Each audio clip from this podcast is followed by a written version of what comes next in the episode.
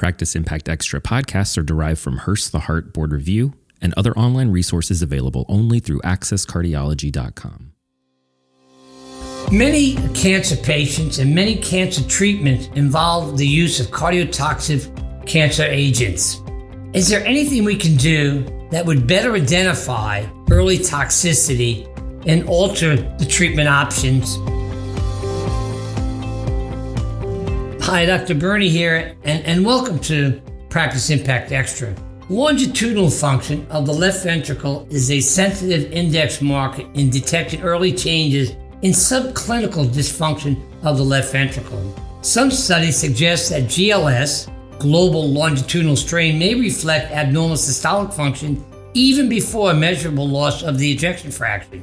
GLS measures the maximal shortening of the myocardial longitudinal length during systole and compares it to the resting length in diastole.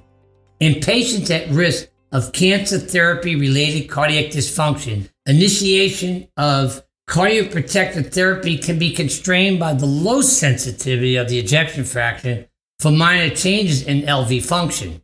Global longitudinal strain is a robust and sensitive marker LV dysfunction. However, existing observational data have been insufficient to support this as a routine GLS guided strategy for cardioprotective therapy.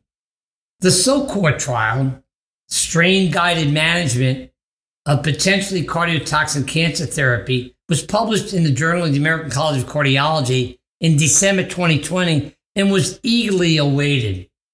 The objective was to identify whether GLS guided CPT prevents reduction in left ventricular ejection fraction in patients undergoing potentially cardiotoxic chemotherapy, and that was going to be compared to usual care. A total of 331 patients, of which 90% were breast cancer treated individuals, were randomized to GLS global longitudinal strain based cardiosurveillance strategy or ejection fraction based approach.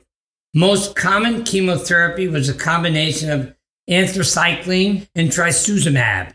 Primary endpoint was the difference in ejection fraction from baseline to one year measured by 3D echocardiography.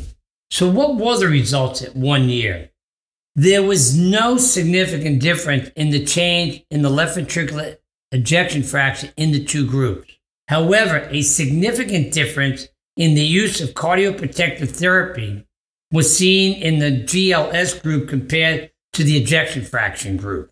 There was a lower rate of cancer therapy related cardiac dysfunction in the GLS guided group compared to the ejection fraction guided group. So, what's the take home message? Global longitudinal strain measurement allows for the earlier treatment with beta blockers and ACE inhibition in cancer patients with heart failure risk treated with anthracycline based chemotherapy. I believe GLS should be considered wherever 3D echocardiography is available. I want to thank you for joining me and see you next time on Practice Impact Extra.